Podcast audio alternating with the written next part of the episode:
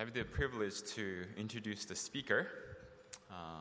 Jonathan Zita heads the Lifestyle Canada Ministry, which is responsible for the Seventh-day Adventist Literature Evangelism work in Canada. He oversees the Canada Youth Challenge. Glow Canada means he prints and supplies glow tracks throughout Canada, and also iHeal program. He's happily married to Denisa, and they have two children, Daniel, 11, and Naomi, 9. He's always been a co-porter in school, and he was my co-porter leader, and he taught me all I know about knocking on doors. Then we led the program together the following year. He has pastored in Ottawa East Church. Then he worked as a director of literature evangelism at Review and Herald. This is his bio, but now as a friend, he has shown me how a man who has God in the heart can be like. Yes, I've read about Daniel and Joseph and Elijah and David in the Bible, men who love the Lord and who are on fire for God. But this guy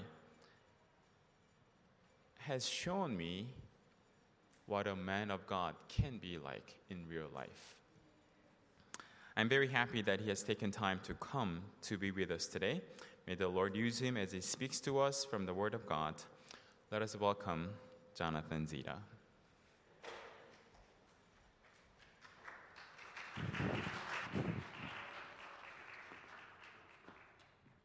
Happy Sabbath, Church.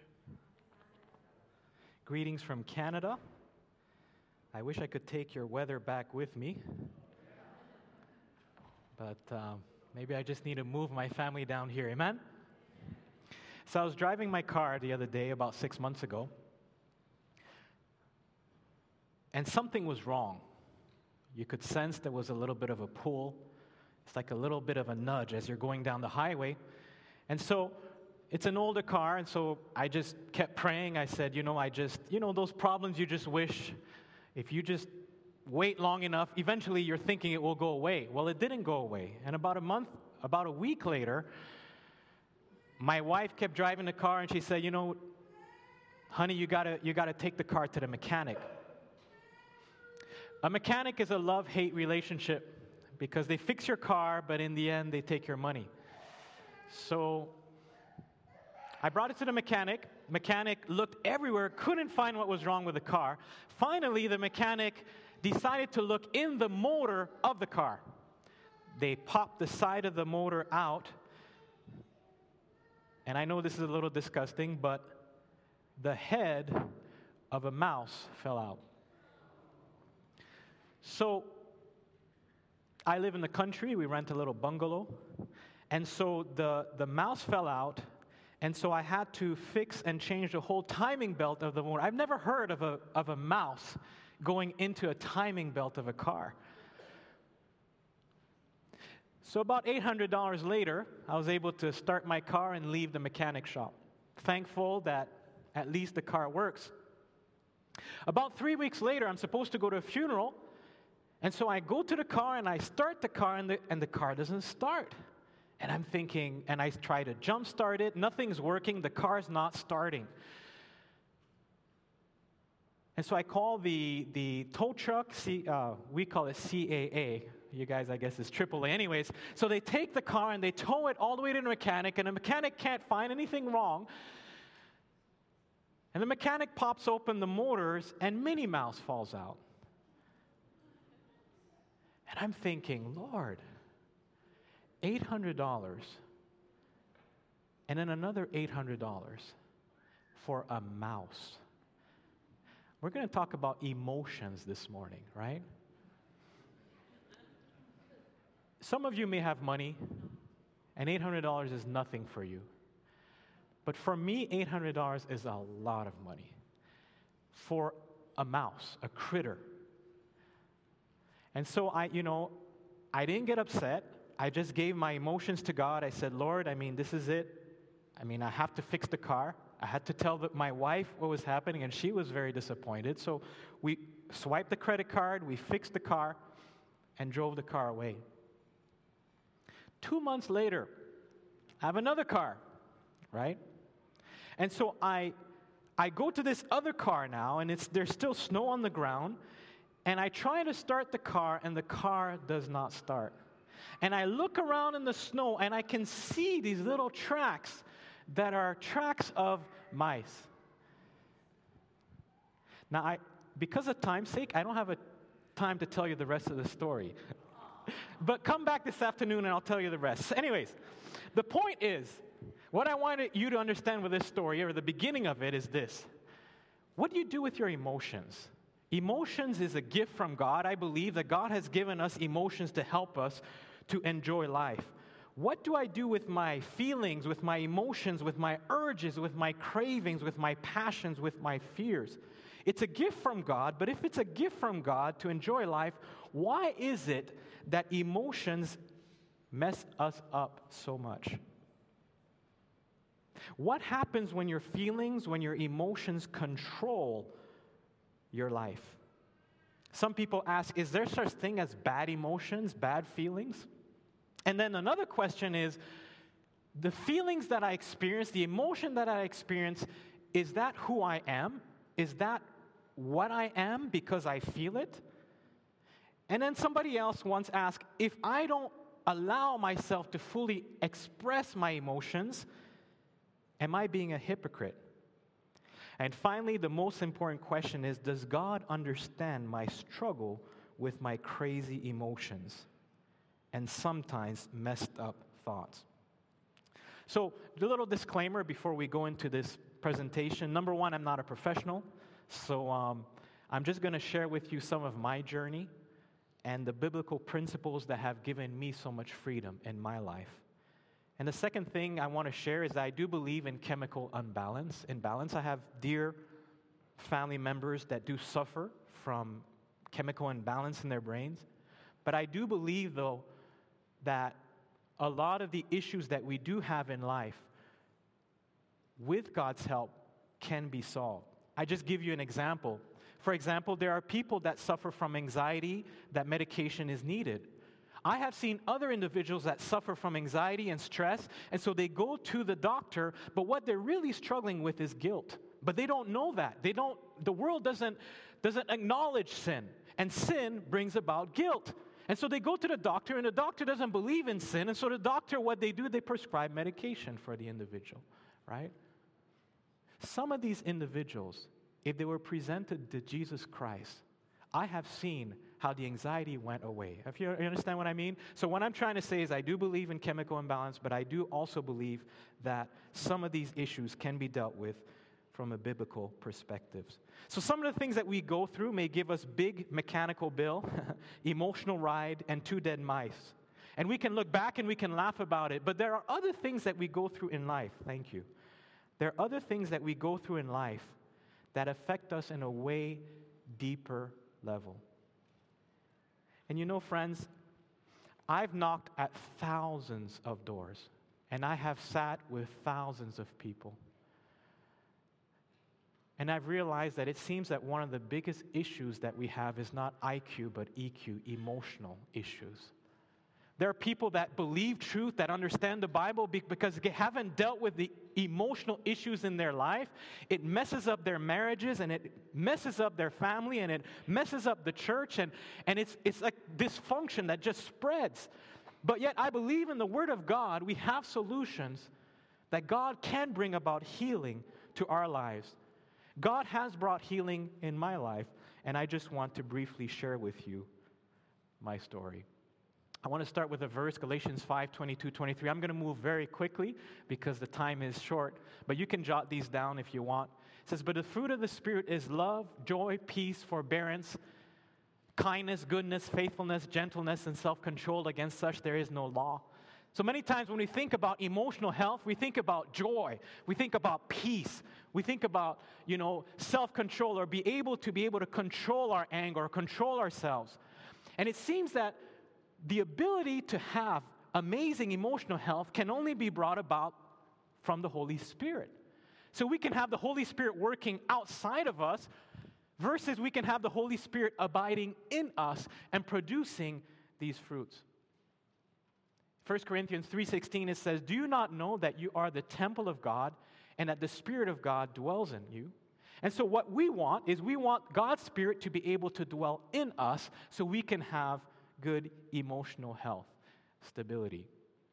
This is a quote from a book, Testimonies, Volume 3. It says this, "The brain nerves, which communicate with the entire system, are the only medium through which heaven can communicate to man and affect his or her inmost life."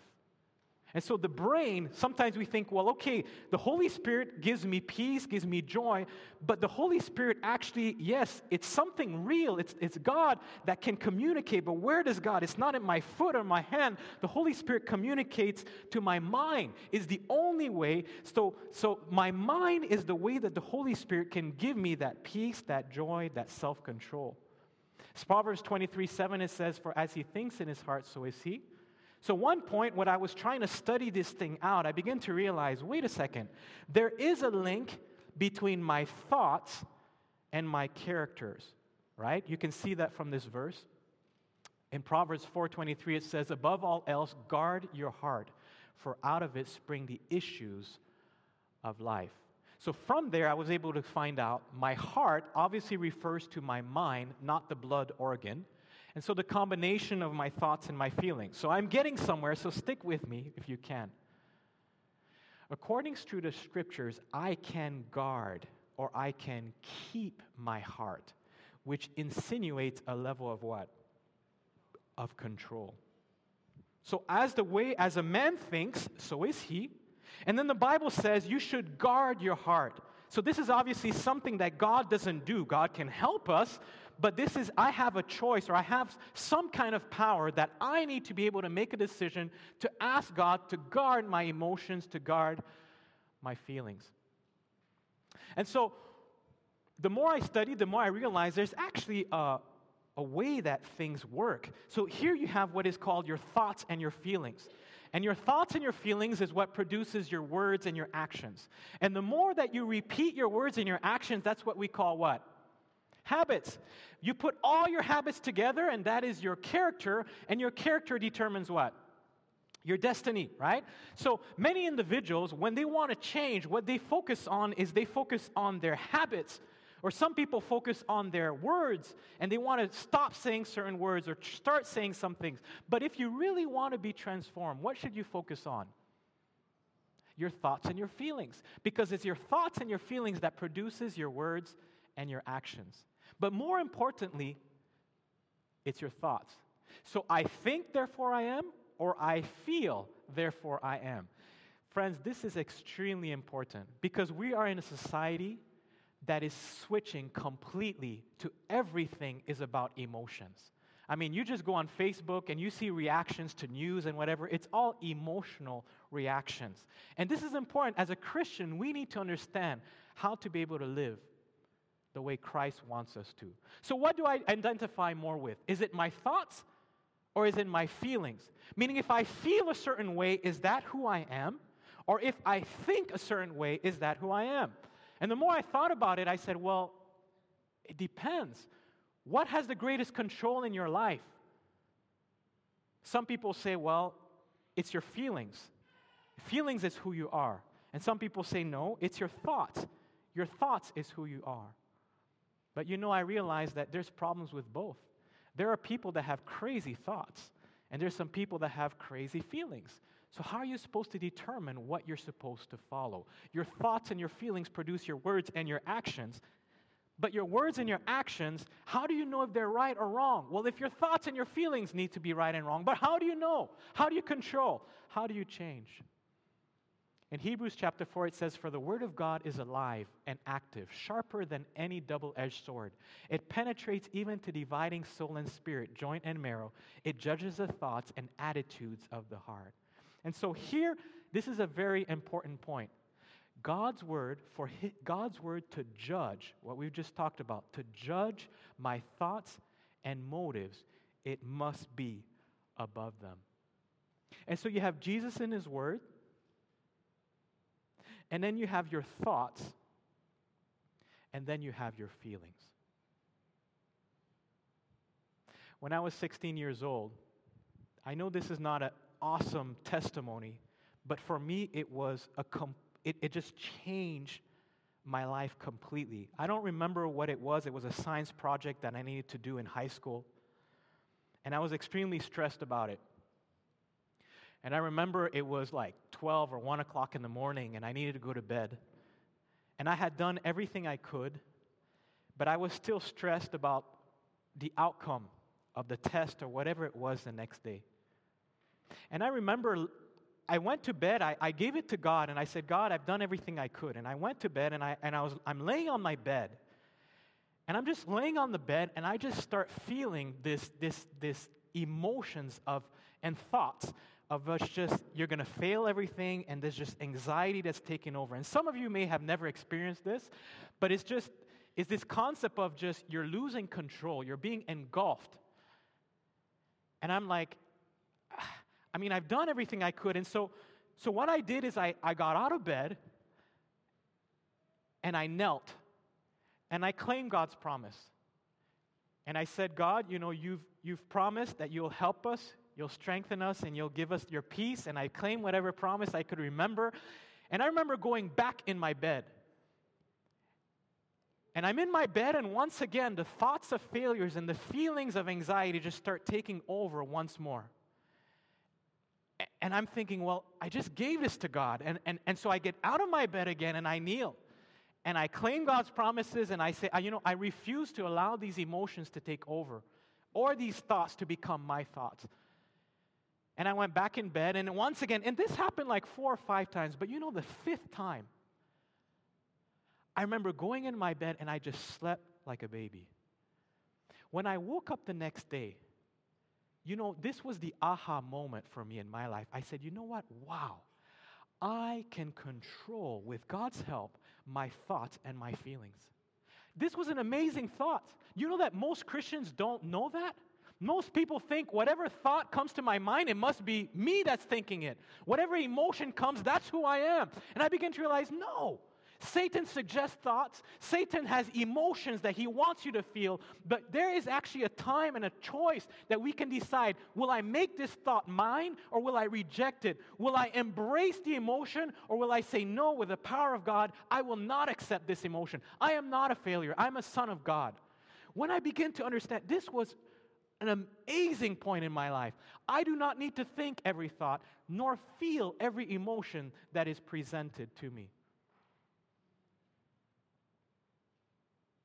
In 2 Peter 1:4, it says, by which have been given to us exceeding great and precious promises, that by these, or through these, you may be partakers of the divine nature, having escaped the corruption that is in the world through lust. Casting down imagination and every high thing that exalts itself against the knowledge of God, and bringing into captivity every thought to the obedience of Christ. With God's Spirit and the claiming His Word, I can control my thoughts, which in turn will affect my feelings. In Testimony, it's a volume, powerful book. It says, even your thoughts must be brought into subjection to the will of God, and your feelings under the control of reason and religion. Your imagination was not given you to be allowed to run riot and have its own way without any effort at restraint or discipline. If the thoughts are wrong, catch this, the feelings will be wrong, and the thoughts and the feelings combined make up the moral character. My wife's name is Denisa. Before I was married, there was this young girl that I really loved, and as a teenager, and as you know, even in my young adult, I just knew that since I was 12, I knew this is the girl I'm going to marry. You know, I really loved her, and I went to college, and as I was studying, you know, and I was learning some things, I began convicted that I should put relationship aside during college. Now, I'm not saying it's wrong if you're in college and whatever, you have relationship. This is just my conviction, right? I just felt conviction because relationships takes a lot of time, money, and energy. Amen? There's one amen. Okay, so I just felt that during school, college, I should focus on my life calling of what God wanted me to do, right? So I focused on it. And so I came to this young lady and I told her, look, this is my conviction. If you want to wait for me, then great. You know, if you don't want to wait for me, then, you know, I'll understand, but you're free, right? And I fully expected her to wait for me because, I mean, what's the better choice out there, you know? But she didn't wait. And the worst is that she found one of my best friends.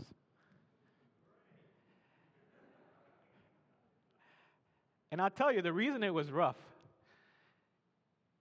is because I remember one day she told me, you know, that she had decided to get married to one of my best friends. And it wasn't Pastor Bay, by the way. It wasn't him.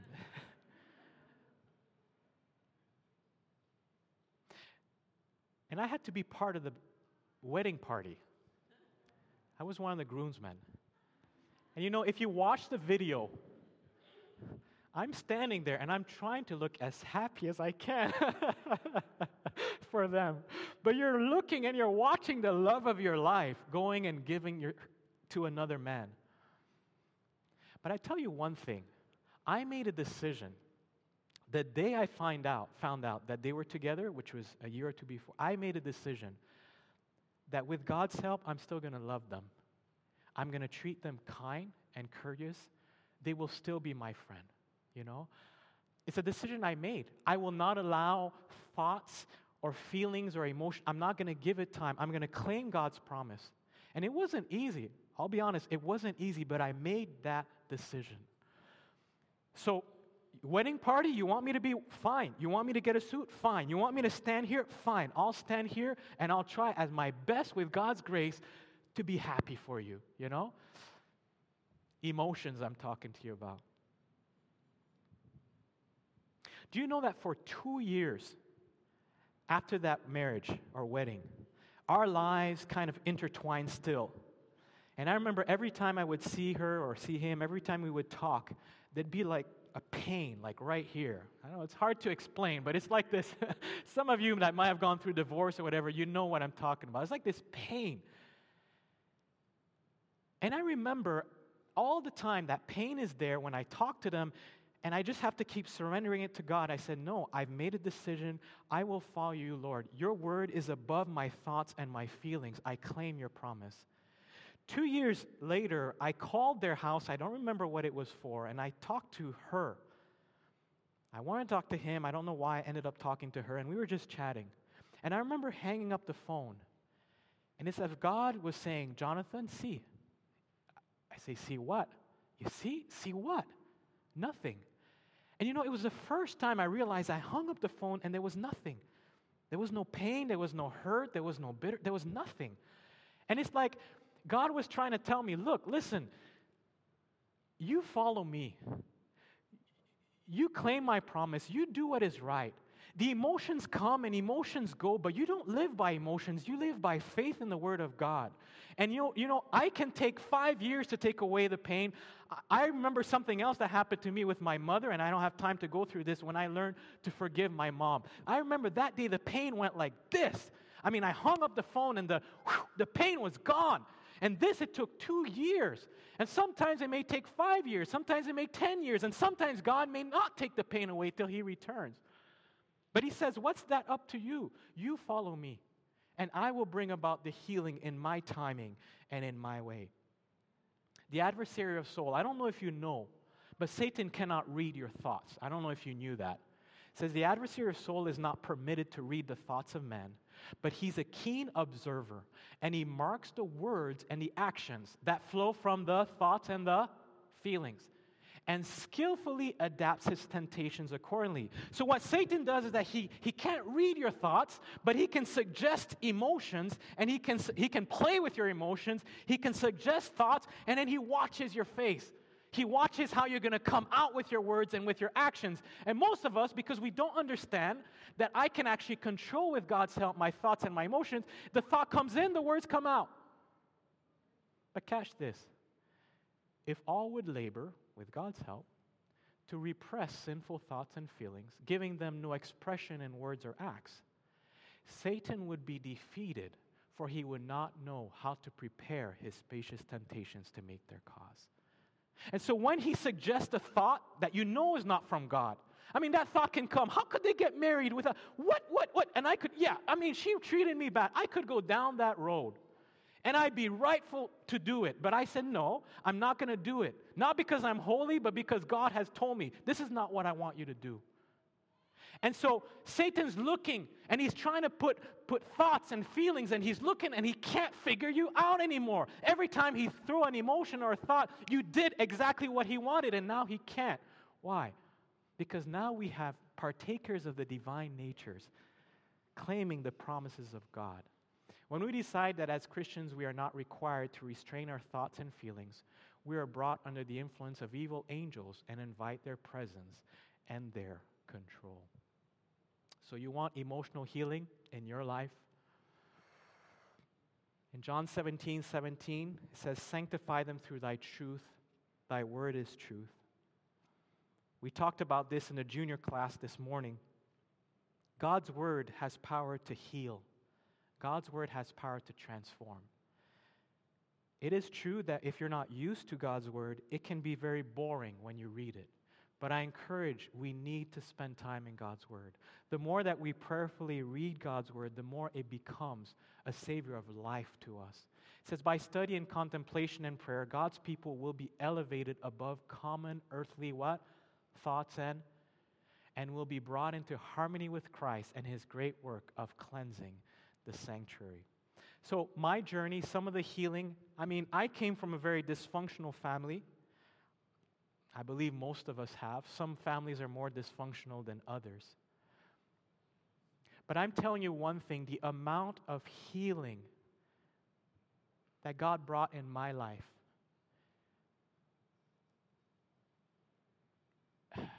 it's hard to explain. I believe God brought healing in my life not because I'm a better person, but because as I studied the principles of God and aligned myself with God's Spirit, He was able to do something in me that, for example, my other siblings, He was not able to do. And you may think, well, what's the point? What's so important to find emotional healing? You know why it's so important? It's so important to find emotional healing because there's a world out there that only we can reach through the power of God. And when I go and I meet people, I can talk about the divorce that my family went through. I can talk about abuse, and I don't break down and I don't get bitter when I talk about it. Why? Because I found healing of Jesus, and I'm able to connect with individuals. But if I don't find healing and there's issues in my life, there's hundreds of people around us, and we can't connect with them because there's this emotional baggage that we haven't learned to surrender to God. So how do you find emotional healing? The way God was able to bring healing, and He's still bringing healing in my life, one is a study of God's Word. At first it was very boring, but the more I committed to spend time in God's Word, the more it started to change me. Sanctify them through thy truth. So what happens is that the study of God's Word speaks to our thoughts.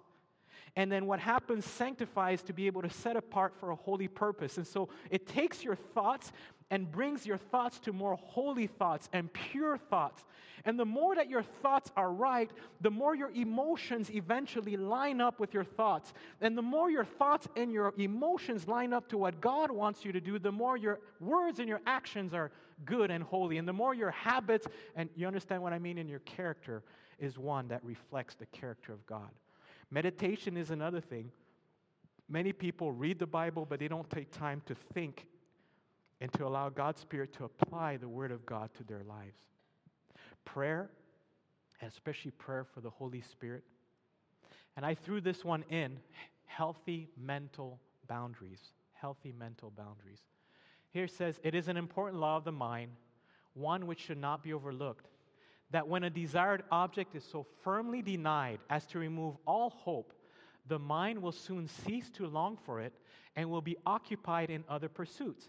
But, and for those who have kids, you know this is true, as long as there's any hope of gaining the desired object, an effort will be made to obtain it. Mommy, can we have ice cream? No. Mommy, can we have ice cream? No. Mommy, can you have ice cream? No. Mommy, can we have ice cream? Mommy, can... Okay, you can have it. What has the kid just learned? Mommy gives in after number 12 or 13. You understand? And for me, it just drives me crazy when I see kids like that, because I'm saying the parents are teaching the child, and then the parents wonder, what happened to my kid when the kid doesn't learn to... Anyways, that's a whole other present. Anyways, the point is this. When there comes a point where the child understands no is no, I love you, but no is no, then the child just goes on and occupies himself with something else. But many of us, we're not children anymore. So who puts the mental barriers in your life?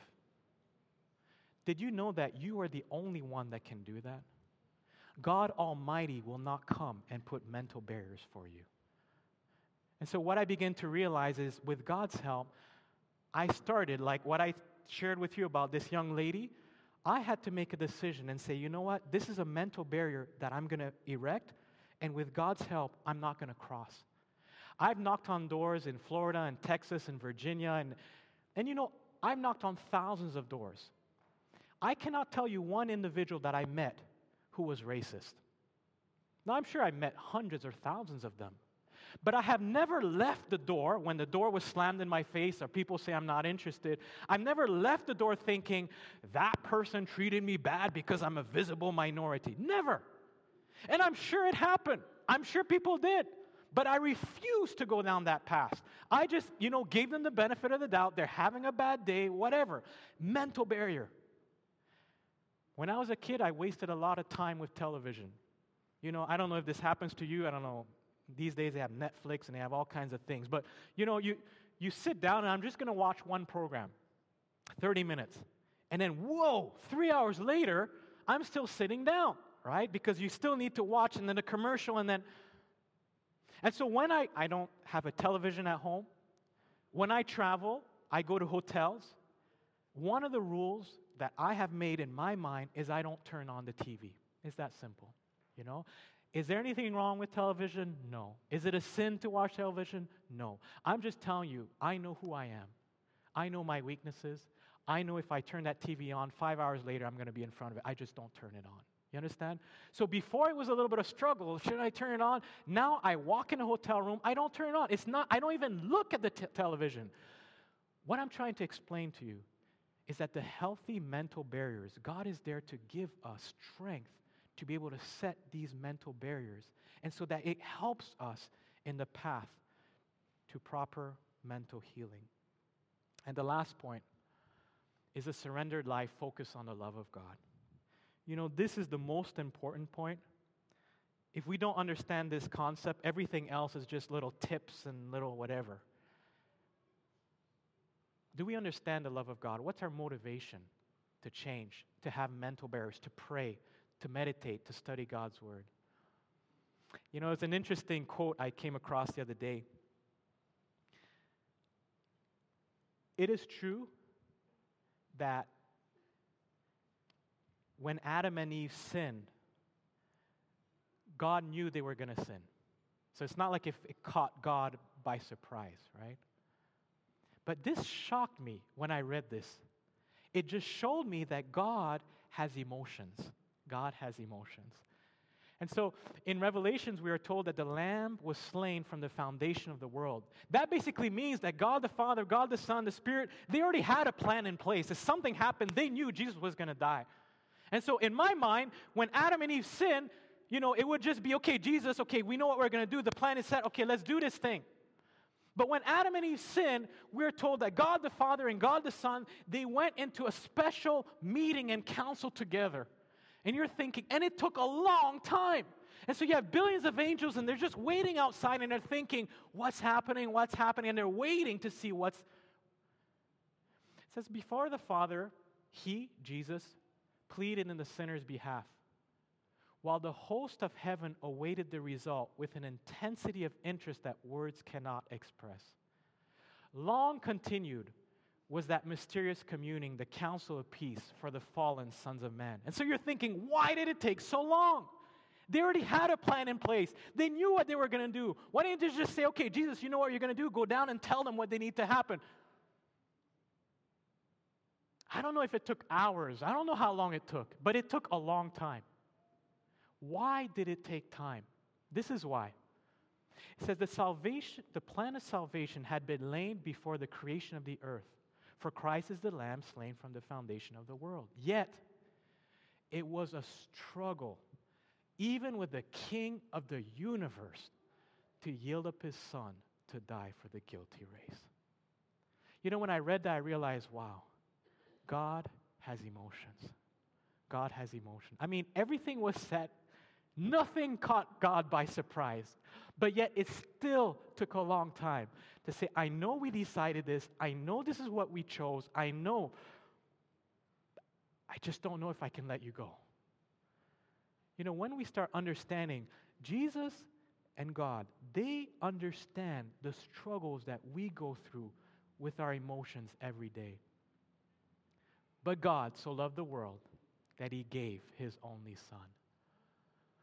Why can you trust Jesus above your thoughts and your feelings? I know I haven't touched on it, but some individuals struggle a lot with this. It's true, it may be anxiety, it may be anger issues, it may be, I don't know, it can be even be issues of struggles with LGBTQ. There's all kinds of things that are tied with emotions and feelings.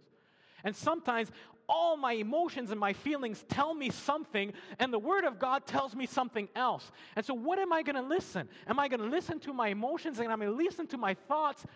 Or am I going to listen to this Word of God that's out there that why is it that I can trust Jesus? Does he really understand what I'm going through? In Matthew 27, we're told, and about the ninth hour, Jesus cried with a loud voice, saying, Eli, Eli, lama sabachthani. That is, my God, why have you forsaken me? And so you want to talk about feelings? Every inch of emotion and feeling in Jesus was, you know what? Get off that cross. My disciples have forsaken me. The Seventh-day Adventist Church has forsaken me and killed me. The government is against me. My best friend lied about me. And God Almighty has turned against from me. You know what? Let me just get off this cross. All emotions. You talk about emotions. There were nails. I mean, there was pure pain continually all through his body. Every inch of emotion told him, you know what? Get off this cross. What about his thoughts? The thoughts that kept coming in his mind is, you know what? This is a complete waste. I mean, there's not one person. Look at these disciples and everybody. They all forsook me and they all ran away.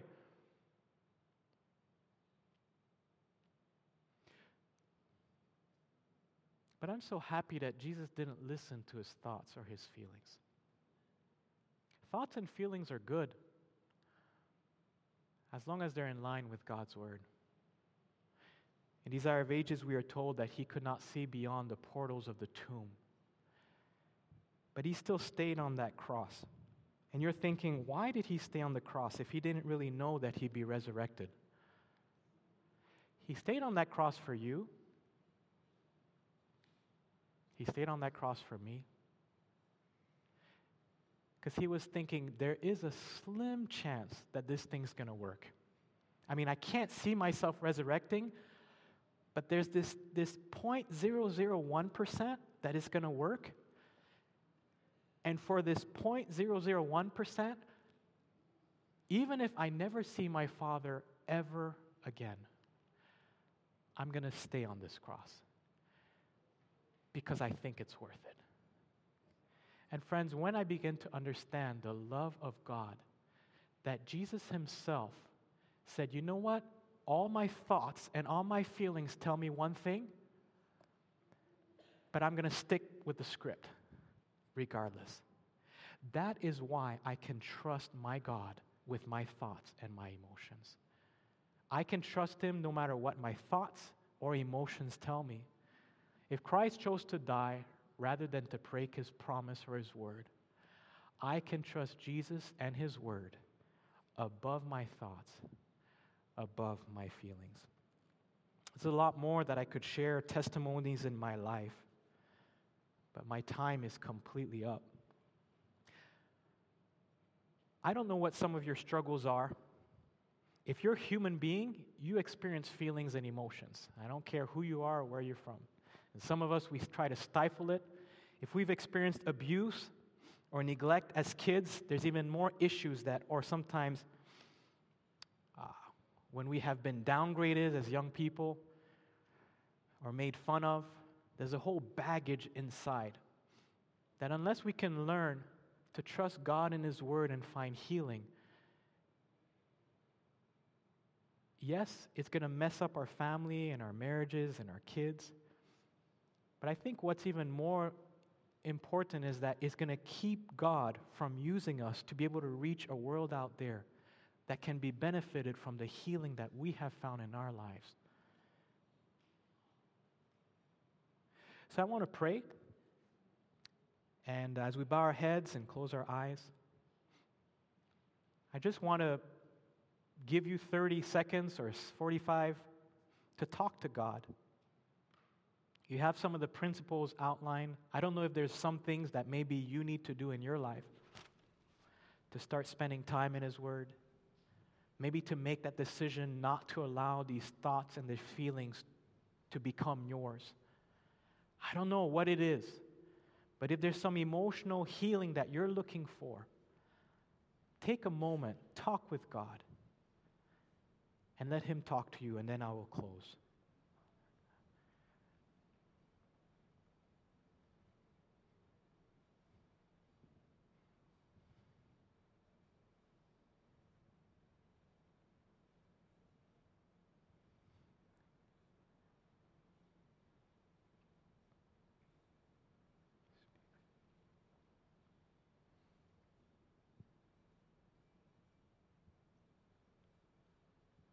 Dear Jesus, loving Father, we're so grateful that you have provided a way for healing. And in a crowd this big, I know that there's some that have been abused, there's some that have anger issues. We're all dysfunctional in some way or another. But Lord, I know that you want to bring healing. Not just for our sakes, but so that we can be able to be instruments, channels, for your Spirit to be a source of healing to others. There are some individuals here that have not made that decision to claim your promise to control thoughts and feelings that are not from you. So I pray, O Lord, that you may help them to make that decision. Some individuals that have trusted their feelings, their emotions, their cravings, they're above your word. For these individuals, I claim the promise of Jude 24, now unto him that is able to keep you from falling and to present you faultless before the presence of his glory with exceeding joy. Father, we're thankful for our emotions. We're even thankful for the thoughts that present themselves to us. But Father, we want to make a decision to define ourselves, not by our thoughts and our feelings that just come and go, but by the Word of God. May your Word be the one that changes us. May your Word be our guide. May we trust your Word above everything else, because you have deemed yourself trustworthy. Thank you, Father, for loving us so deeply. Fill our hearts with love for you. And may we be what you want us to be and find the healing you want us to find. In Jesus' name, amen.